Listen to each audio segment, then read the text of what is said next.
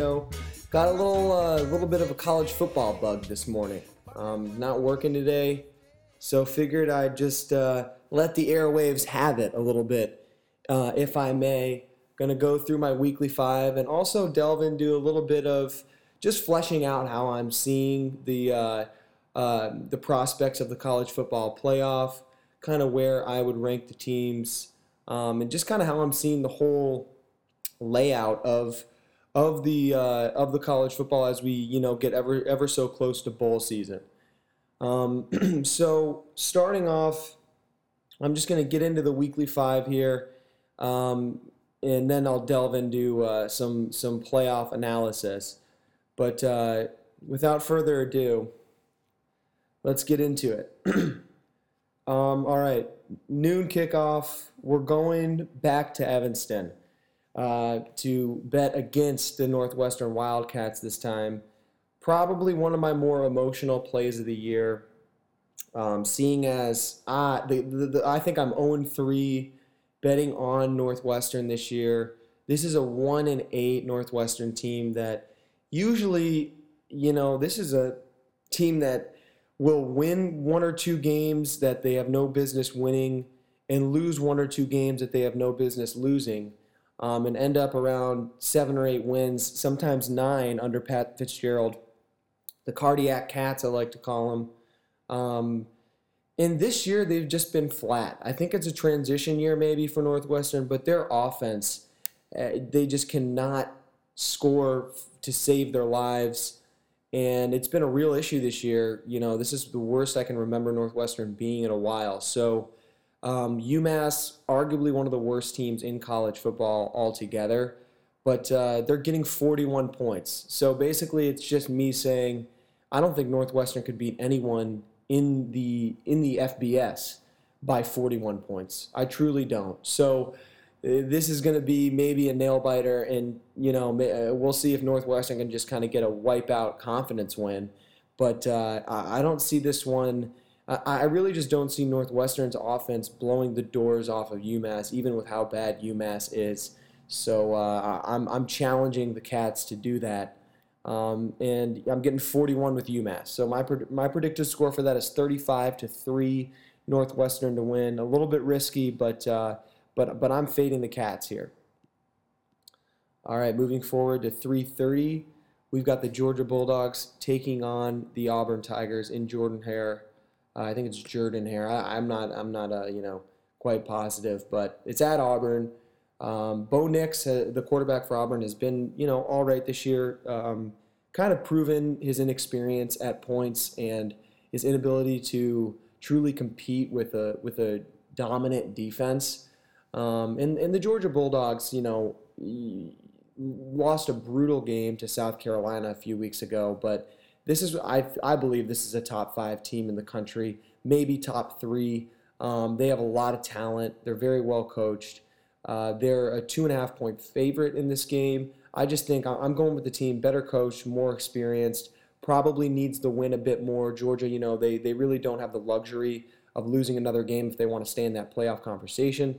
So I think Georgia prevails here in a bit of a, a mishmash, maybe a bit ugly, but uh, I think Auburn's going to struggle scoring points. So I'm taking I'm taking the Bulldogs 24 to 13. Um, that that's plenty more than two and a half. Four o'clock Eastern, Minnesota Golden Gophers going to Iowa to face the Hawkeyes. All I've been hearing all week is about how Minnesota hasn't won in Kinnick. Uh, you know, the Gophers have had a great year so far, but uh, I think it's going to come to you know wind down here. Um, Hawkeyes are a three point favorite. I just think that the Minnesota joyride doesn't end here. I think that this is a spot where Minnesota, why why stop now? You just you just had the biggest win in the past decade.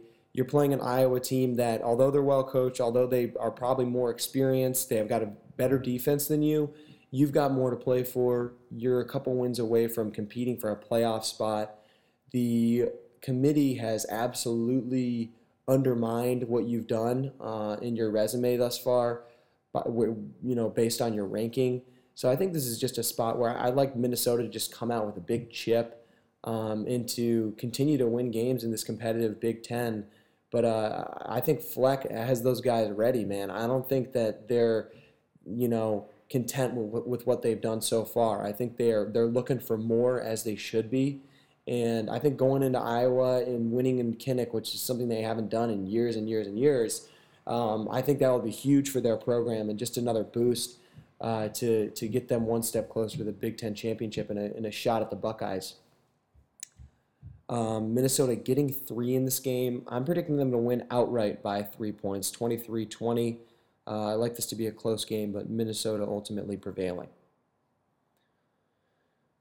All right, we're getting into the night games here. 7:30 Eastern. We've got the Oklahoma Sooners at Baylor Bears. Baylor getting 11 points. This is a very similar game to last week, where you had the Iowa State Cyclones going into Norman getting 15. I just think this is an Oklahoma team that's a bit bruised and battered. Everyone was talking about how good their defense was after they seemingly shut down Texas, uh, at least when they needed to. And then they turn around and lose to Kansas State, and you know Kansas State puts up nearly a 50 burger on them. I just think this is an Oklahoma team that uh, they're really kind of still licking their wounds after that K State loss. That game last week, you know, between them and Iowa State was really fun to watch. They were winning by 14 nearly the whole game. I thought it would be kind of a 14 point game, and then all of a sudden in the fourth quarter, that stadium got really quiet, and, and, and it almost seemed like Iowa State just sucked a life out of Oklahoma after they scored and then got the ball, drove down the field again, and you know kept Jalen Hurts off the field. Um, and when he was on it, he made a crucial mistake throwing an interception. Um, I love the decision by Matt Campbell to go for two at the end of that game. You got to go for the win at this juncture of the season. Uh, but Oklahoma not not showing their teeth as much as they did early in the year, and this is a Baylor team that I mean, if any team in in this college football, you know, top fifteen, you can describe by just having fight, by being kind of a junkyard dog type of team, it's Baylor. I don't think any team I remember in the last few years has won as many close games as Baylor has. Um, another one last week against TCU, they had to eke out in overtime. Uh, this is just a, a well coached team that another team where the committee just disrespected them with the ranking. Um, they've got a great undefeated resume. I know they've won close games, but you know winning has to stand for something, and I think they're going to come out motivated. Primetime home game, if I'm not mistaken, game day is there. I think they're really going to get after it, and I think Baylor could win this game outright. I really do. Um, I'm not uh, I'm not quite going there with my pick. Uh, I think it'll be a 35-32 game Oklahoma, but I like this one to be close, and I think 11 is plenty for the Baylor Bears. All right, last pick of the week here. Louisville Cardinals. Uh, want my money back from last week, the drubbing uh, at the hands of the Miami Hurricanes. Louisville going to NC State to play the Wolfpack. This is an NC State team that I think is just hampered this year. They're waiting for the season to be over. Um, their most impressive win is a six point win to Syracuse, who's been massively disappointing this year. Louisville has been pretty great on the road thus far. Um, they're getting four, they're laying four on the road. Um, I think Louisville wins by a touchdown plus. I, I, could even see the Cards running away with this one. Um, I'm just kind of going with the gut pick here. Better coach, more to play for. I think the Cardinals are a tough out, man, a really tough out, and they I think they're gonna you know right their wrongs after last week. They you know let Miami hang 48 up on them or whatever it was. Um, so I like the Cardinals minus four. That does it for the weekly five. Um, really appreciate you guys listening, and I'm about to dive into real quickly. Uh, just talk about the Steelers a little bit because this is my this is my little podcast, so I can just give a two minute blurb on been a huge Steelers supporter the past few weeks. Um, really want would like to see them make the playoffs, and I'm recording this on the Friday morning after the Thursday night game. Uh, not going to talk too much about the Myles Garrett situation. I think it kind of speaks for itself, and I agree with most everyone that's been talking about. He should be suspended for the rest of the year. There's no room for that to happen on the football field. The game is already dangerous enough. You shouldn't be out there swinging helmets. Um, but the Steelers, I just wanted to say that I'm not even close to jumping ship at all. I think a lot of people knee jerk react to how inept the offense was. This is a team that's been due for a loss. Let's be honest. I mean, how many games can your defense win you consecutively? They were one and four five weeks ago. They were five and four before the game. They're five and five now. They play Cleveland in two weeks, and they've got a, a game versus Cincinnati in between. I'm fairly sure they're at home uh, in both of those games.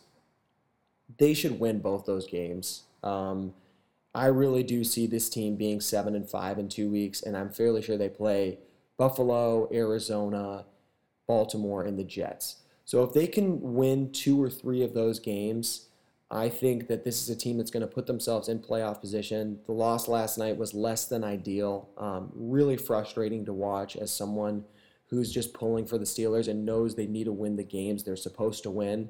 Um, I have a little wager going on with Tommy, my my brother, uh, that the Steelers are going to win over eight and a half games. So this one definitely doesn't help that wager. I still have the utmost confidence that they will get that done. I, I, I truly do think that they're good enough to do that um, especially with games like the Jets and the Bengals left on their schedule, um, and then the Browns again. Uh, I really, I, I, I think they're going to come out really fired up for that game in two weeks. But um, yeah, that's that's basically my synopsis of, of the Steelers. Um, also, just run the ball more. I understand Conner was out of the game, but don't be afraid to hand the ball to Samuels or Edmunds. These these fourth downs also QB sneaks work really well. You got a six five quarterback um, I just think there were some very questionable coaching decisions made in the game yesterday. Um, and even possibly turning to Duck Hodges, the backup quarterback. I don't think that Mason Rudolph should take that so personally. It's just honestly a change of pace. Mason Rudolph isn't a starting quarterback. He hasn't proven that he's a starting quarterback. In the limited time that both Hodges and Rudolph have played, they've had a somewhat similar output. You could even argue that in the smaller sample size, Hodges has played better and the offense has looked more natural with Hodges at the helm. Um, I think that's more because Hodges understands his identity and Rudolph still has that. You know, he still can play himself into being a starter and into being kind of a franchise guy. I mean, he was a second round pick, I think. And uh, this is just a guy who is still maybe proving that he could be the future of the franchise um, a little bit more pressure on him. Whereas Duck kind of knows his role. I don't think he is under the impression that he's going to take that job. Um, but I really would have liked to seen a little little bit more creativity coming from the Steelers. Um, yeah, not a lot of execution where it needed to happen because Cleveland did play well, but man, there were a lot of opportunities where the Steelers could have barged right back into that game and they didn't take advantage of them. So that's that's pretty much it for the for my Steelers talk. Um, and let's get into some college football playoff conversation and win the Pac 12 after they lost to USC. And I think this would put them in an interesting position playoff wise. Um, I think they could be, they, they do have an outside shot at getting in the playoff. But instead of getting into all the semantics and predictions, it's so hard to predict exactly what's going to happen or how it's going to happen. Or, you know, I, I like to think I'm going to be right on my weekly five, but Auburn could beat Georgia, and that could completely shake up the whole playoff. Or, you know, um, Minnesota could lose to Wisconsin and Iowa, or Minnesota could win out. You know, you never really know. So I don't want to get too much into what's going to happen or trying to predict what's going to happen. If you wanted an outside shot prediction, I would say we're most likely going to see LSU, Ohio State, Clemson, Alabama. I just have a feeling that's the most likely scenario. Um, that's probably what the committee wants. And as much as it pains me to say it, those are probably the four best teams in the country. Um, but instead of getting into all the prediction nonsense, I just want to throw out a couple of matchups um, outside of those four teams that I would really like to see, um, you know, in, in, the Rose Bowl or Fiesta Bowl or whatever it may be. Um, one of those matchups is the Utah Utes and the Oklahoma Sooners. I think this would be a great Fiesta Bowl. Um, I do understand that it's a Pac 12 versus Big 12 matchup. I'm not positive what the requisite you know, uh, uh, criteria is for the specific bowls. I obviously I know the Rose Bowl is Big Ten and Pac-12. I think the Fiesta Bowl is Big 12 and at large. Um, I think the Orange Bowl is ACC, SEC, possibly. I, am not. I'm not positive, but um, just going to get into a few matchups that I'd like to see. Um, Utah, Oklahoma would be a great matchup. I think. I'd love to see how those two teams faced off against each other. Um, I think Penn State coming in and playing in the Rose Bowl is possibly realistic, or Minnesota. Um, so we're, we're probably going to see a Penn State Utah or a Minnesota Utah or even a Penn State slash Minnesota Oregon matchup in the Rose Bowl. And I'm interested to just kind of see where that leaves Michigan. Um, I really hope that Michigan isn't playing Florida in the Capital One Bowl. I feel like that's just how it's going to end up, and that's how it's ended up too often. Um, I'd like to see Michigan play someone other than Florida. Um, not saying that it's that likely to happen, but it kind of seems like that might be the way it shakes out. Um, interested to see where Baylor lands. Like I said earlier, it's hard to predict everything, so we don't know where the final rankings are going to be at. But I think that the way that teams, you know, ranked six to, you know, 18 or 19, they shape up to make some pretty interesting matchups. Um, excited to see where you know who Texas is going to be playing, and who Wisconsin and Notre Dame are going to be playing. Um, so a lot to look forward to in this college football season. Um, I hope I'm wrong with the playoff. And it kind of leads me to my final point here about Alabama and how they've just kind of schemed their schedule in such a way that based on their, you know, the fact that they're in a division with Georgia, they're going to make it so difficult for the committee to leave them out of the playoff because barring a huge upset at the hands of the Auburn Tigers in the, you know, the arguably the biggest rivalry in, in football, um, the Alabama Crimson Tide are going to have a, a nearly perfect resume with, you know, a five point home loss to who will most likely be the number one ranked team in America.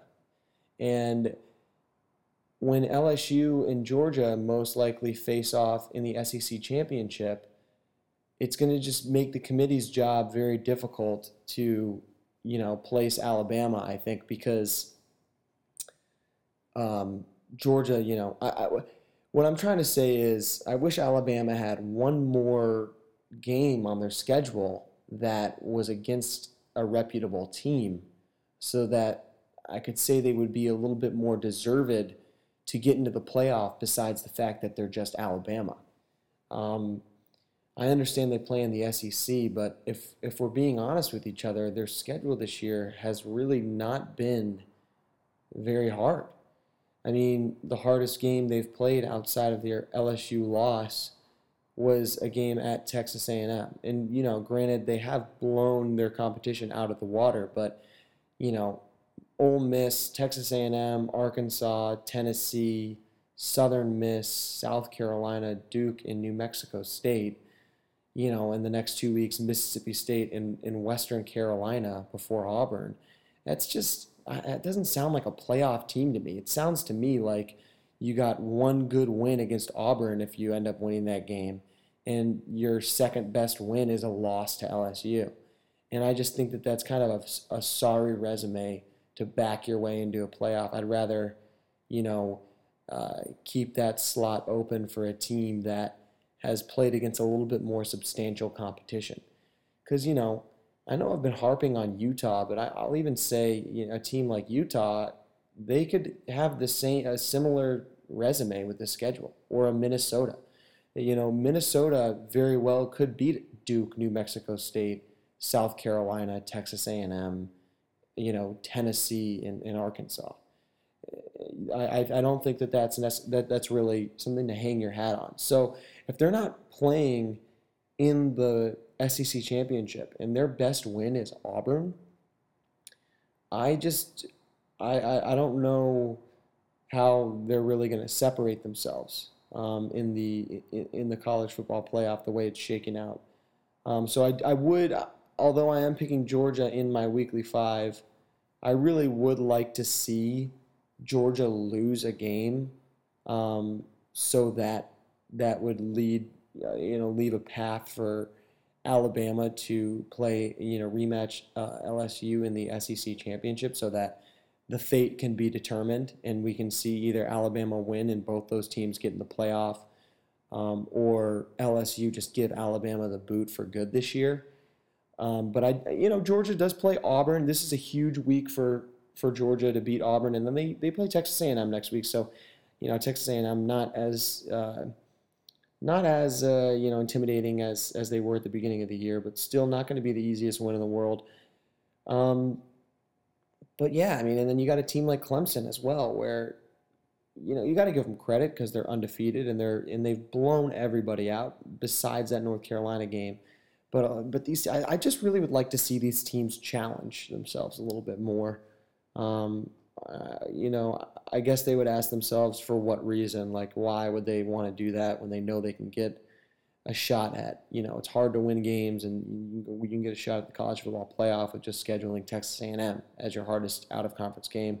So I guess, you know, I just think that maybe the NCAA needs to take this matter into their own hands and figure out a new criteria for, you know, how to how to make the college football playoff a little bit more, I guess, a little bit easier to understand the ranking and a little bit more cut and dry and black and white because the way they've made it, it just is very confusing. And it usually in the past you know five years since we've seen it happen we've seen one or two teams kind of get screwed um, on a regular basis so maybe it means shaking up the conferences or shaking up the scheduling or even shaking up the playoff and making it a 16 playoff and just giving the one and two seeds byes and letting uh, three through six, uh, you know, duke it out kind of uh, so that there's a 16 playoff. I think that might be a good alternative so that we're not, you know, leaving any any could be contenders out. But um, look forward to talking with you guys in a couple weeks, giving you my picks. I think I'm going to end it there. Um, and very interested to see how this weekend shakes out and look forward to maybe delving into a little bit more playoff conversation in a couple weeks. Hope you guys enjoyed it and see you later.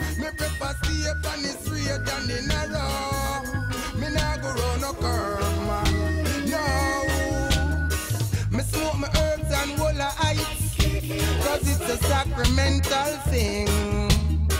Me smoke my herbs and walla heights. And hail Rastafari the king. I and I no deal with coke. Cause I'm a Rastaman.